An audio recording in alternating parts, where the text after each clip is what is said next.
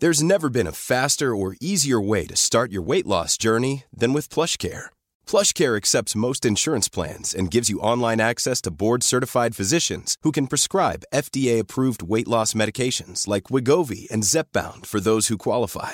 Take charge of your health and speak with a board-certified physician about a weight loss plan that's right for you. Get started today at plushcare.com slash weight loss. That's plushcare.com slash weight loss. plushcare.com slash weight loss. Hey, it's Ryan Reynolds, and I'm here with Keith, co-star of my upcoming film, If, only in theaters May 17th. Do you want to tell people the big news? All right, I'll do it. Sign up now and you'll get unlimited for $15 a month and six months of Paramount Plus Essential Plan on us. Mintmobile.com slash switch. Upfront payment of $45 equivalent to $15 per month. Unlimited over 40 gigabytes per month. Face lower speeds. Videos at 480p. Active Mint customers by 531.24 get six months of Paramount Plus Essential Plan. Auto renews after six months. Offer ends May 31st, 2024. Separate Paramount Plus registration required. Terms and conditions apply if rated PG. The Opinion Line on Corks 96 FM. And now there's a new book out uh, by uh, Grace Alice O'Shea. You've been educating in uh, with RSE for, for a number of years, and you've written a book about it, Grace. But c- can you recall that ructions that there was when it came out first? Good morning to you. Good morning. Good morning. Thanks for having me on. Um, I I can't. Oh, oh God, that didn't last long. we try and we'll try and get her back, but it, it came back in a number. Of, it came in quite a number of years ago. She may be too young to remember, but there was people were they were writing to radio stations and writing to newspapers and giving out about teaching this stuff. But sure, look, it's normal now. It's normal, and we we teach it in the classrooms. And Grace Alice was uh, there. She, she back on the phone. Is she? Grace, you're I back. am. There you are. I am. Sorry about that. Not at all. All good. All good. I remember the, the controversy when it came in first, and then it settled. It, it settled, and it became a normal part of schooling. And now you've written this book called Sex Educated. Tell me your own experience of teaching in the classroom first. Yeah, um, well, I loved the work I do in schools. I mean, I've been doing it about, I think, seven years now. And to be honest, when I first came to the work, I kind of came to thinking, okay, young people nowadays have grown up with the internet. They're going to know everything, you know, and the education is going to have to be so much more advanced. But funny enough, what I found is uh, kind of the same myths are still circling around, and there's still so much misinformation, and there's still actually a lot of shame around certain topics. Um, so I actually found, you know, it, it, it didn't have to be super, super advanced. It was actually about going back to basics a lot of the time. Um, but, you know, every school is different, every class is different. And that's kind of where this book came from, is, is highlighting all the different questions we get in class. Those questions have changed over the years, I would suspect, very much.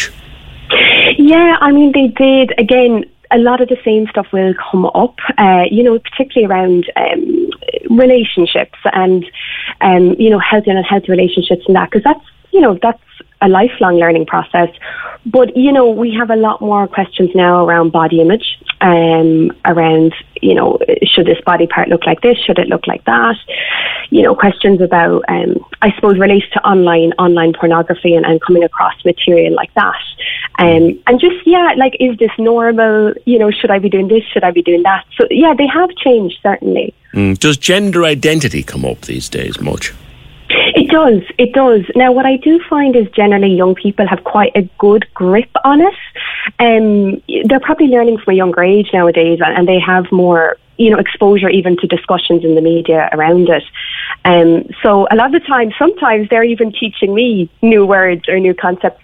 But generally speaking, like it does come up. Um, it's still absolutely something that needs to be covered, 100%. You know, yeah. there's still a lot of you know, transphobia and a lot of prejudice and bullying going on in schools. So it does come up, yeah. Yeah, you, you you find kids are they're far more open to discussing these things than we would think, but yet at the same time, you say that some of the basics come up.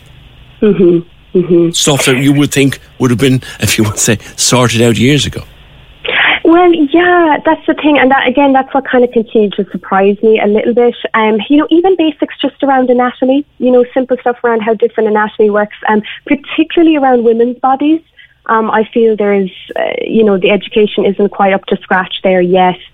Um, also around things like, uh, you know, kind of myths around STIs and pregnancy and, you know, can you get pregnant standing up and, and all these questions that are still popping up even wow. to this day, which is funny considering all the information there is out there, but then at the same time, there's so much misinformation with that. So yes. there's kind of a flip side to it, isn't there? And, and I suppose part part of the, the teaching process is to teach them to filter out what is nonsense and try to focus on what is true. And was that one of the things that motivated you to write the book? Please? Yes, absolutely. So, you know, parents and teachers had come to us um, and still come to us, um, both in Sexual Health West and me in my own work um, over years, um, looking for this kind of resource. They wanted, you know, a comprehensive, trustworthy, sex positive, kind of one stop shop resource, you know.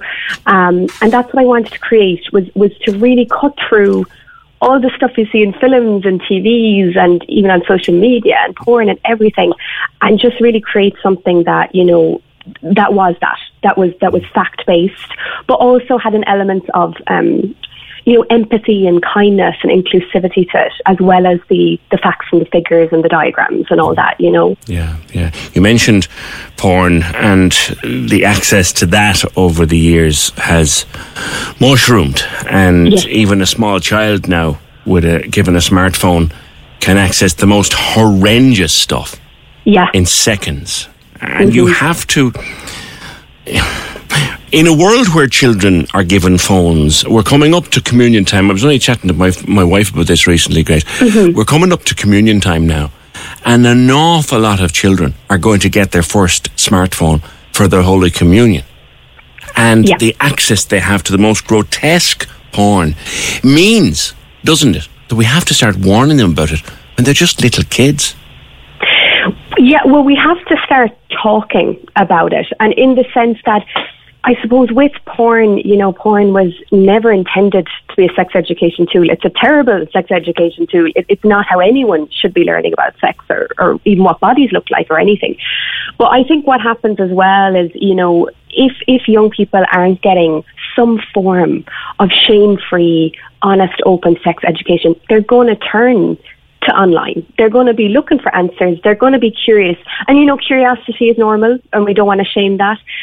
But in the you know in the absence of talking to our young people about, about bodies, about intimacy, about all that, about consent, they're going to unfortunately learn in other ways. And again, th- this was a purpose of the book is it's kind of like an antidote to all that stuff that mm. okay maybe maybe they've come across something maybe they've seen stuff maybe it's distressing maybe it's it's harmful but hopefully if they have something like this resource or their parents have it at least then they will know that this isn't real life this isn't actually what sex looks like um, you know and they can have some actual factual information to refer to instead how do we get over the old hurdle, the oldest hurdle in parenting and having raised a couple of kids of my own this stage? Yeah. You know, once they turn 10 or 11 or 12, sure, Dad, yeah. what would you know? You're ancient. Yeah. You're old people. What would you know? How do you get over that hurdle? Because it's a hurdle you've got to get over teaching this stuff. Yeah, I know. I mean, it is a hard one, and I, I've been through. You know, I thought the same thing when I was a teenager, and now I look back and I was like, God, they, they knew more than I gave them granted or gave them credit for. Um, I suppose one thing is, I suppose it's going to happen. Like it's just natural. You know, teenagers just start to relate less to adults in, in that sense. And, and it's okay. But I would say to remember that the gold standard of, of sex education is actually, again, not about having all the knowledge or all the slang words. Sure, I don't, I'm a sex educator. I, I young people teach me stuff and being open to learn from them as well. That's but a lovely word you use, by the way, language. Never heard that before. Yeah. That's brilliant. I probably said that by accident. They both came together in language. Um, yeah, so like to be open to learning from young people as well, not just to think, okay, I have to teach them everything. Um, but but what I was getting at, I suppose, is the point is, you know, sex education, it's rooted in just being a safe person for your mm. young person to come to, not having all the answers. You're not, you don't need to have them all. No one has them all. Yeah. Um, but just when a young person or your child or whoever it is comes to you, if they do, um, you know, just really meeting them with, with patience and, and, um, not immediately reacting with something like anger or shaming them or outrage or anything like that. So just being safe for them to come to. Um, and have lots of little talks, not just a big talk. That's what I would say. Uh, just lots of little talks as much as you can, uh, rather than sitting down for a big talk. It's much more. It, gets absorbed much better. And, and how important is the simple, basic lesson? And what age would we start with our children? You can tell me anything.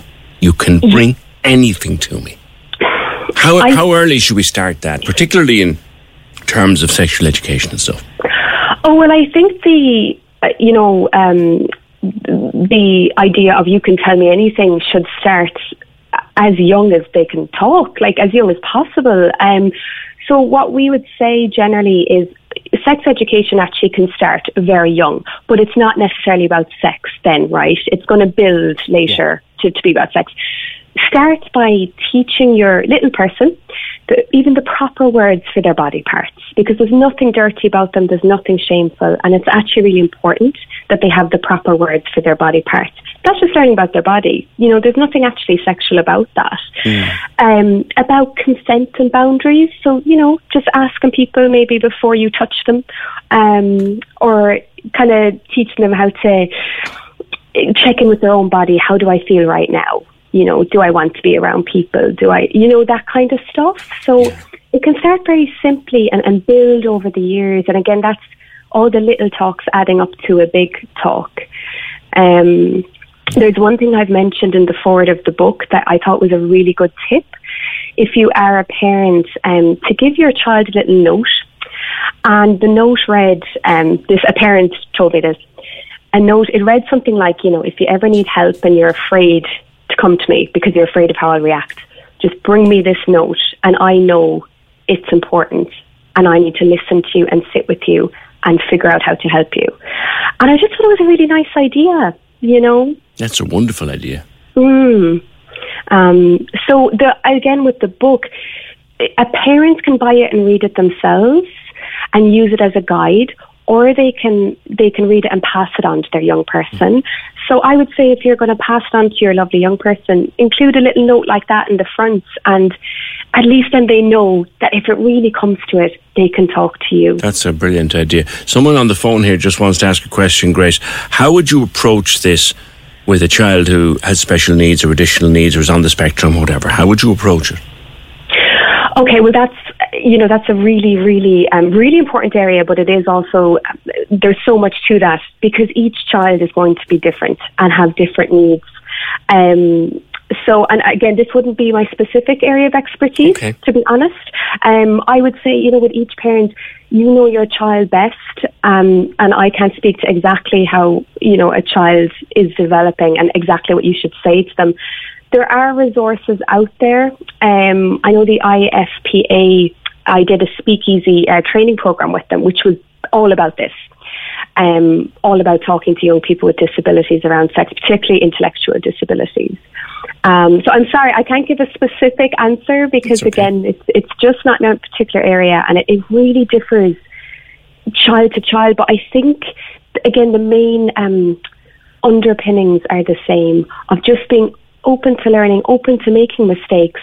Um, and, you know, even if you have something like the book, just take what you need from it and leave the rest. Okay. Just start really simple and come back to the other stuff later if you need to. I take the book is in all good bookshops, etc. It's actually it's mainly online at the moment. Okay. Um, it is in a few bookshops in Galway because Sexual West are based in Galway City. Um, but you know it's only a few months old, so it's it's it's growing. It's getting out there. Um, it is available from sexualhealthwest.ie, and the wonderful thing is the the proceeds from the book go back into the charity and go back into delivering sex education. Okay, so sexualhealthwest.ie is where people That's can it. get the book, and the book is called Sex Educated by Grace Alice O'Shea. Grace Alice, thank you very much for being with us on the opinion line. Planning for your next trip? Elevate your travel style with Quince. Quince has all the jet setting essentials you'll want for your next getaway, like European linen, premium luggage options, buttery soft Italian leather bags, and so much more. And is all priced at 50 to 80% less than similar brands. Plus, Quince only works with factories that use safe and ethical manufacturing practices. Pack your bags with high-quality essentials you'll be wearing for vacations to come with Quince. Go to quince.com slash pack for free shipping and 365-day returns. When you need mealtime inspiration, it's worth shopping Kroger, where you'll find over 30,000 mouth-watering choices that excite your inner foodie. And no matter what tasty choice you make, you'll enjoy our everyday low prices, plus extra ways to save, like digital coupons worth over $600 each week. You can also save up to $1 off per gallon at the pump with fuel points. More savings and more inspiring flavors make shopping Kroger worth it every time. Kroger, fresh for everyone. Fuel restrictions apply.